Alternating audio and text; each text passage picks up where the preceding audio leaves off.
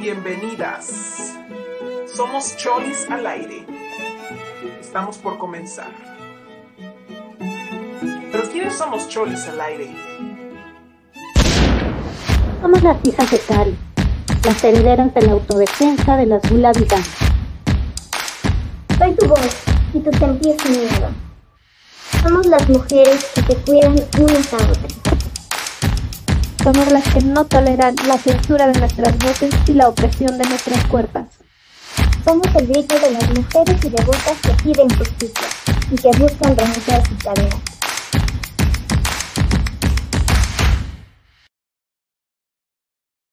Bienvenidas a todas. Este es nuestro primer podcast, nuestro primer encuentro de las cholis al aire. El día de hoy vamos a platicar contigo un tema que nos interesa muchísimo y del cual estamos consternadas. El amor romántico en nuestra sociedad patriarcal. Para el día de hoy vamos a tocar este tema desde diferentes puntos de vista, donde cada una de nuestras invitadas, la mujer salvaje, la Roberta, Bell Hooks, Virginia Woolf y tu servidora Watson, vamos a hablar desde nuestros diferentes puntos de vista y desde nuestras diferentes experiencias acerca de este amor romántico que el día de hoy está, está muy sobrevalorado.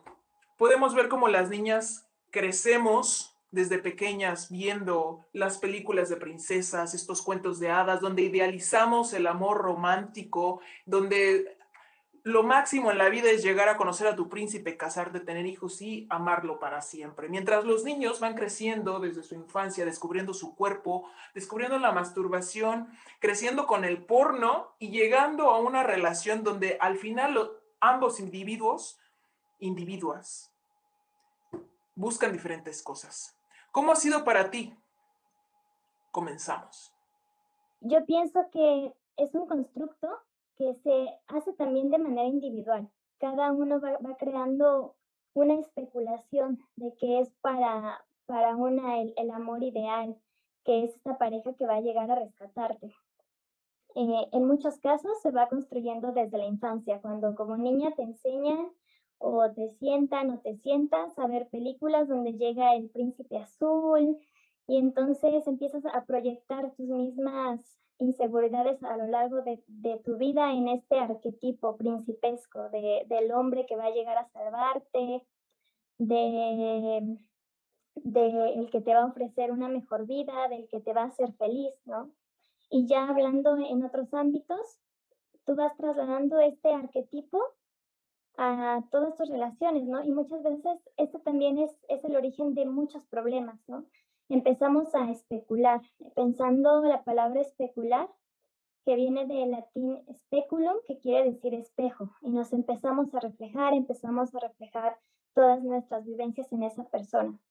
Y ya también entrando un poco más eh, a, otro tema que pasa eh, en, en, estas relaciones, ¿no? Muchas veces llegas también eh, a un lugar, por ejemplo, un templo, ¿no? Y esta este arquetipo se, se, va modificando, ¿no? Y entonces comienzas a esperar a este príncipe que se transforma en un devoto, que canta sus 16 rondas, que canta hasta 64, que te va a salvar, que con él vas a alcanzar la iluminación más elevada porque vas, eh, vas transformando este arquetipo, que al final de cuentas es un arquetipo y es, es un constructo propio, y lo vas arrastrando también en tus relaciones.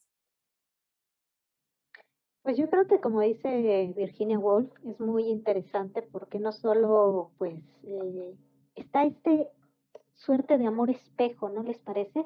Que de repente esa idea que nos venden de que el amor que eh, debe ser casi un alma gemela a nosotras, pues no sé qué toxicidad nos genera en términos de que la primera pregunta sería, ¿realmente nos conocemos tan profundamente a nosotras o hemos sido aquel espejo que de alguna forma tiránica, amorosa o a veces inconsciente nuestros padres, nuestras madres han formado de nosotros como proyectos de vida. O sea, ¿quiénes somos nosotras después de toda una carga de narrativas de qué debe ser una mujer, ¿no? Esta docilidad, esta entrega. Y entre ellas, entre las muchas cargas que ya se tiene por el, el asunto de ser mujer, es el ser dócil, el ser eh, cariñosa, el ser maternal, todas estas cargas que se tiene y, y que se dan cuenta que todas van dotadas por la palabra amor. Si el amor es un espejo y entonces esos espejos ya están rotos y dañados, pues no es de extrañar que nos hieran tanto, ¿no?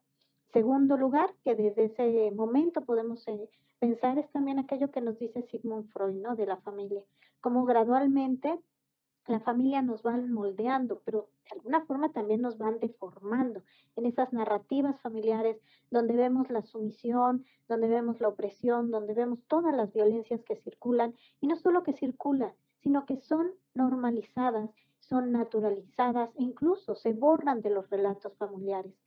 Si es cierto que también estos relatos familiares faltan, entonces la falta sería otro de los elementos que también parece que constituye el discurso amoroso. Parece que sobre el amor vamos sobre la falta. ¿Qué es lo que me falta? Y entonces decimos aquello de que él me complementa, ¿no? Entonces, de entrada, estos sujetos fisurados, estas figuras en, en eterna falta y búsqueda, pues entonces se vuelve un laberinto insostenible de ir tras uno, tras otro, sin encontrar un rumbo. Y la pregunta también sería, entonces, ¿hay un otro? Y si ese otro está por ahí, entonces, ¿por qué seguimos buscando espejos? A mí me parece muy interesante los puntos que tocas, Bell Hooks, porque hay muchas cosas que no se hablan en las familias y creo que básicamente se, se nutren todas nuestras carencias y también nuestras fortalezas.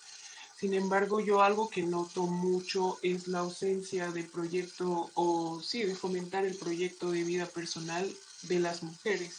Y ahora en este contexto del amor romántico que te moldeas al proyecto de vida de otro para encajar en su vida, para, para que no te deje o para que te quiera o para que te acepte, para no ser rechazado o rechazada, entonces te vas olvidando de tus necesidades, de tus carencias, de conocerte a ti misma, de reconocerte como individua y sobre todo de saber qué quieres en la vida. Eh, vas olvidando qué también es lo que no quieres, qué son las cosas que realmente no tolerarías o que los límites que pondrías. Eso a mí me resuena muchísimo y estoy completamente de acuerdo contigo. Es muy curioso que estos roles y estas, estas dependencias y estos, estas distorsiones del, del cómo se percibe el amor y cómo se perciben las relaciones, cómo se percibe ese intercambio afectuoso entre las personas, se distorsiona desde, desde el principio. Recordemos que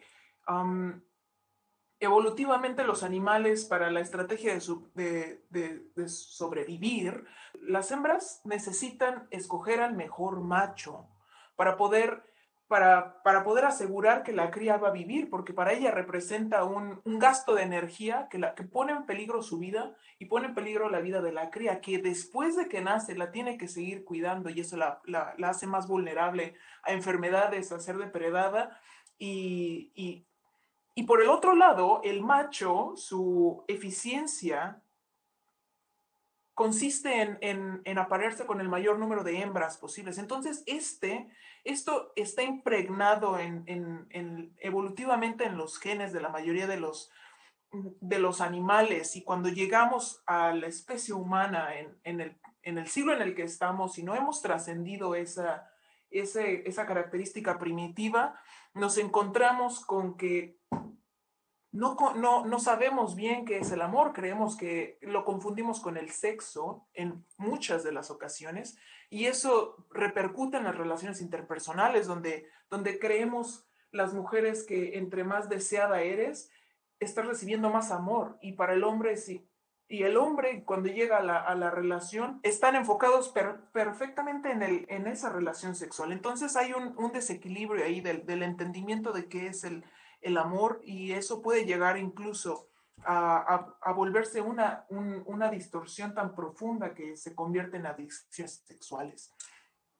Es muy interesante y puede llegar a ser muy perjudicial, sobre todo cuando em, empezamos este, este camino de conciencia, de, espiritualidad, donde ahora nos dicen que esa parte sexual es lo que te ancla al mundo material y tienes que librarte de él, pero no tienes toda esa estructura desde la educación de saber cómo, no sabes bien qué es el amor, entonces te reprimes hasta y cuando llegas al acto, entonces ahora sí sueltas al animal, pero sin el entrenamiento no va a haber mucho cambio porque la represión sin, sin una adecuada atención, sin un adecuado cambio de, de mentalidad, muy pocas veces tiene éxito y es una de las bases para el fallo de las relaciones.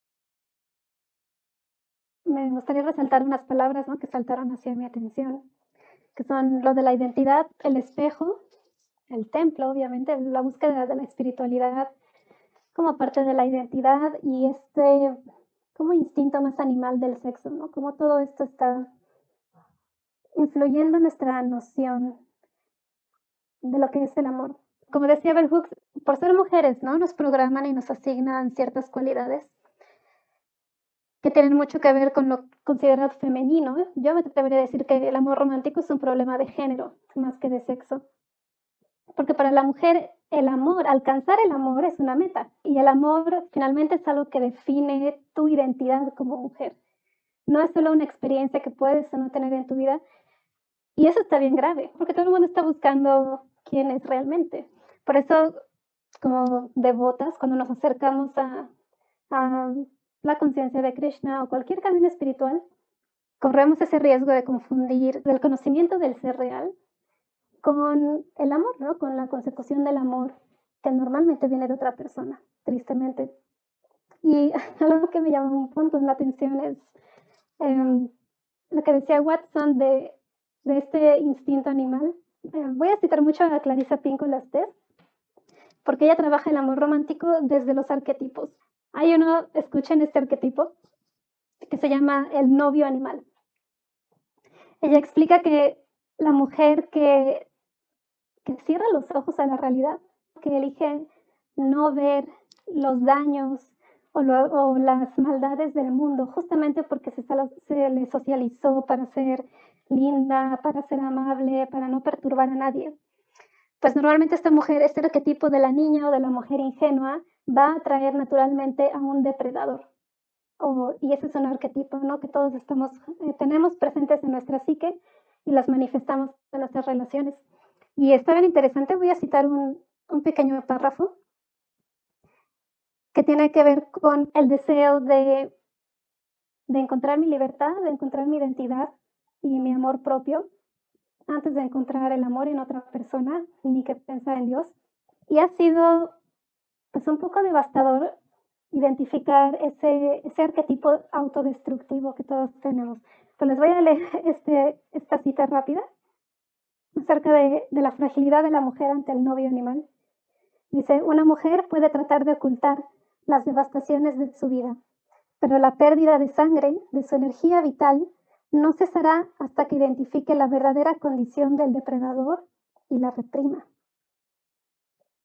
Cuando las mujeres abren las puertas de sus propias vidas y examinan las carnicerías ocultas de esos recónditos lugares, suelen descubrir que han estado permitiendo la ejecución de sus sueños, objetivos y esperanzas. Entonces me impactó esto un montón porque a veces en, la, en la búsqueda del amor, ya sea del amor de pareja o del amor a Dios, o del amor familiar, siempre se enamora a otra persona, una corre en ese riesgo de sacrificar sus propios sueños. Y, lo he visto, ¿no? Personalmente, en mí, en, las mujeres que me rodean. Y creo que esa es una, una cuestión, ¿no? Para plantearse cada una. ¿Qué tan dispuestas estamos a abrir los ojos? Porque la idea del príncipe es bien bonita pero la realidad es que una tiene que salvarse sola, ¿no? Salvar contra la, salvarse de las bestias y de los novios animales. Esa es una, una reflexión ¿no? que guía esta búsqueda de mi identidad. Escuchando a la mujer salvaje, eh, que, que sin duda su palabra hace honor a su nombre, pienso mucho también en algo, ¿no? En, es en la, la figura de la familia, ¿no? porque eh, también la llegada a estos espacios religiosos pues está investido no solo de la figura del amor, sino también de la noción de la familia. Y muchos de los, los, las, les que llegan a estos espacios llegan con una herida familiar, pero también llegan con un desamparo casi original, que si bien como habían mencionado antes, eh, este desamparo original nos hace retornar esas formas de amor, porque parece que esas formas de amor lo que nos garantizan es el cuidado. Y el cuidado lo que nos lleva es a sostener la vida. Pero si pensamos en este espacio de la religión y buscamos un poco sus orígenes, pues también religión significa no solo religare, que es como muy estratégicamente se ha hecho la traducción y muy convenientemente, ¿no? Religar con lo sagrado como aquello siempre perdido por la contaminación del humano, sino también tiene que ver con otro conceptito que por ahí muy convenientemente se les olvidó, que es el releyere. Y el releyere que implica volver a leer y volver a pensar. ¿Cuándo se les olvidó en esta práctica aquellas palabras que pues casi por accidente llegaron a muchas de nosotras, que es tiempo, lugar y circunstancia? Este tiempo, lugar y circunstancia, cuando está dotado de sumisión y te lo presentan como devoción o de violencia como obediencia puede volverse muy confuso. Es como una relación donde entre el amor, el cuidado y el desamparo está uno siempre en el centro.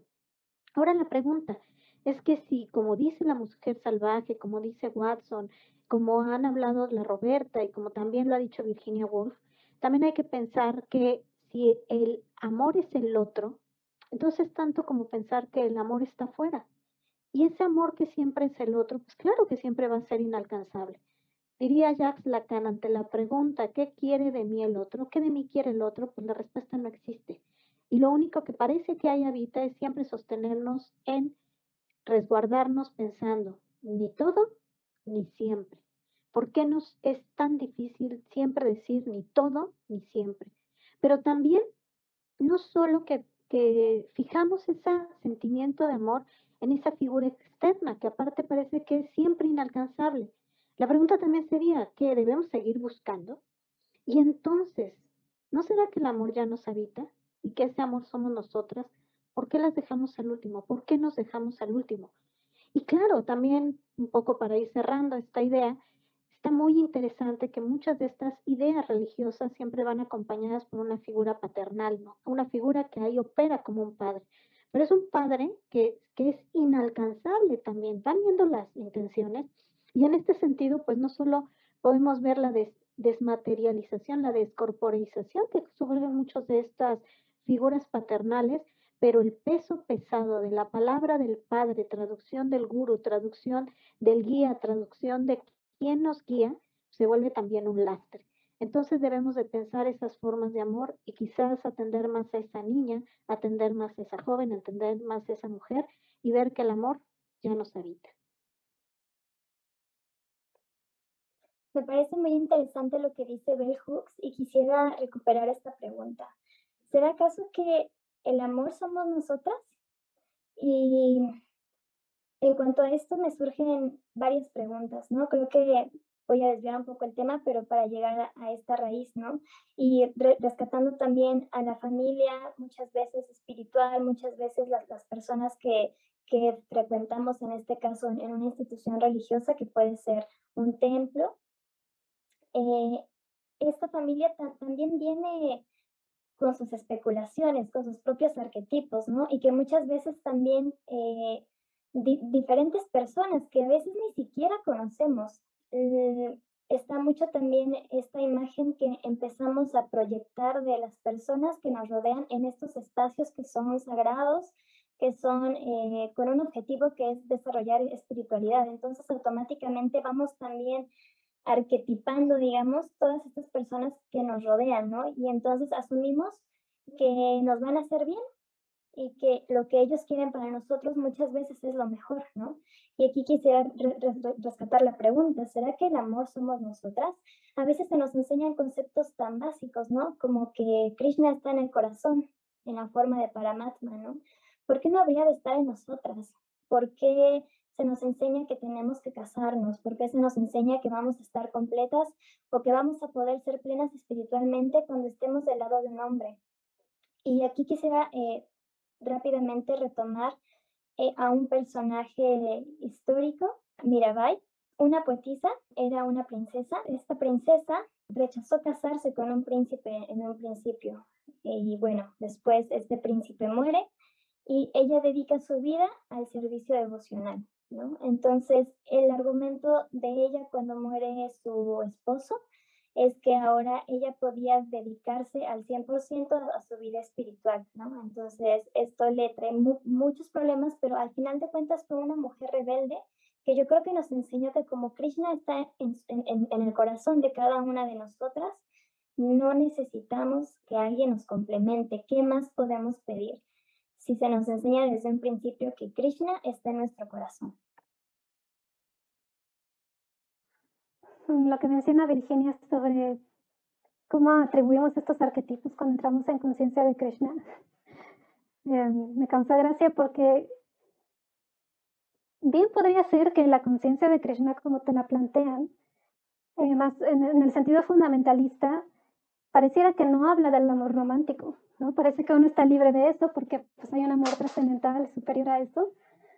Porque, por ejemplo, el matrimonio no se idealiza, incluso está medio mal visto, bueno, esto ya es una mala interpretación, pero el matrimonio dentro del, sistema del Varnashram es prácticamente una empresa, ¿no? una fábrica de, de devotos, ¿no? y, y, como la maquinaria económica de todo el sistema.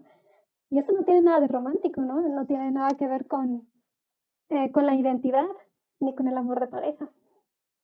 Si es que siquiera se se trata ese tema, ¿no? Y, mi cuestión es, ¿por qué, ¿por qué transferimos estas nociones autodestructivas del, del amor romántico, estas relaciones de poder, a la conciencia de Krishna? Yo creo que tiene mucho que ver con que falta una verdadera desconstrucción cuando te adentras en esto. Porque aunque te cuentas, sí, bueno, el matrimonio no está tan bueno, tal vez no controlas tu lujuria, lo que sea, y lo importante es solo tener sexo para tener hijos, uno a fuerza está necesitando esa idealización ¿no? de, de, la identidad, no es suficiente. La reflexión que me lleva es por qué nos empeñamos en, en transferir estas nociones de la identidad de mujer y de la realización de, de ser mujer a través del amor a la conciencia de Krishna, cuando la realización del amor está solo con Dios y Dios está dentro de uno mismo, ¿no? Como mencionaban antes. Sí, muchas gracias. A mí, a mí me lleva también a pensar esto, qué hacer para darse amor a una misma, ¿no? Porque a veces estás tan en este humor que mencionaba la mujer salvaje de esta niña que desea agradar, ¿no? Y que es la perfecta carnada para el depredador. Y yo me he preguntado, ¿qué hacer para darse amor a uno misma? Yo he encontrado mucho amor en la escucha propia. ¿Qué es lo que yo siento? ¿Cómo acepto mis presentimientos y los escucho? Escucho cuando en mi corazón algo me dice que no. ¿Cómo también es para mí o ha sido para mí importante el darme tiempo para la reflexión, reflexionar lo que quiero como no solo como proyecto de vida, sino qué es lo que me agrada a mí, qué es lo que quiero tener cerca, hacia dónde me quiero dirigir y también como darme tiempo para reflexionar cuáles son mis límites, qué es lo que no quiero, qué es lo que no es negociable para mí y hacerlo antes de estar en peligro. Creo que sí me gustaría como después podamos extender esta pregunta de qué manera podemos amarnos todavía más y habitar ese amor que ya se encuentra dentro de nosotros. Wow, maravillosas todas las aportaciones que hemos tenido. Muchas gracias a todas nuestras participantes. Este tema da para más, eh, así que esperamos poder seguir compartiendo con todos ustedes.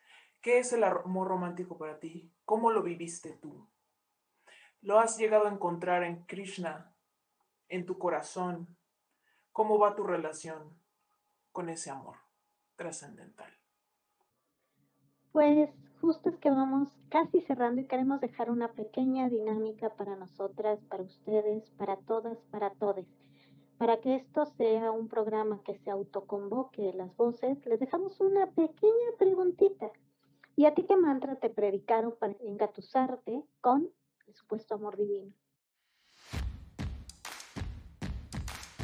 Bueno, pues lo recordamos que esto ha sido otra emisión, la primera, y estaremos muchas de Cholis al aire. No se pierdan nuestras noticias y podcasts que pueden encontrar y escuchar en nuestras redes sociales, tanto en Instagram como Facebook. Así nos pueden encontrar como Cholis al aire. También dejamos una reflexión de cierre. ¿Por qué nos presentan amor y sufrimiento como algo que tiene que ver con justo, algo bueno y que entonces va vinculado al sometimiento? ¿Por qué todo lo que deviene en alegría es peligrosa?